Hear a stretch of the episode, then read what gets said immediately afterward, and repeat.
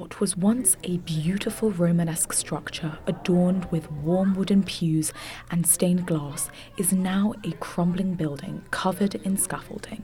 The 12 members of the West Park congregation agreed to sell the building to real estate developers after a decade long fight to renovate it. Our perspective has been lost in all this. That is Marcia Flower, an active member of the congregation since 1992. Our issue is keeping the church. The church is the people and the mission. That is what is important. That's why we're on Zoom.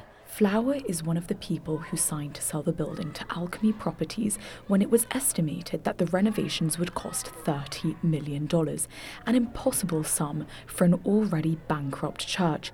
But nothing has stopped her small group from congregating weekly on Zoom for Bible study and Sunday service. It's a hard nosed gospel. It really is. It's hard nosed. Our founder did not have a church, did not have a building. He had a group of people that he carried around with him. The congregation believes they don't need a building to preserve their community, but not everyone agrees. The Centre at West Park, a non-profit art organisation that relies on the space, has spent the last three years trying to save it. The center at West Park is something that would keep the arts alive and keep people coming to the west side. There's no reason to come up here. There are hardly any restaurants. There's a 24 hour subway. That's about it. That is Valerie David, who has both watched and performed with the centre.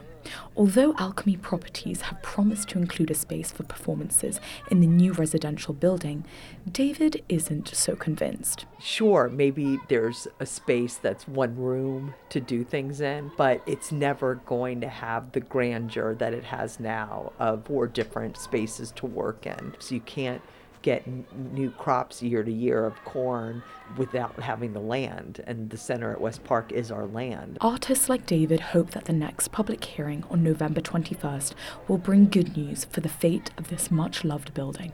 Cecilia Blotto for Columbia Radio News.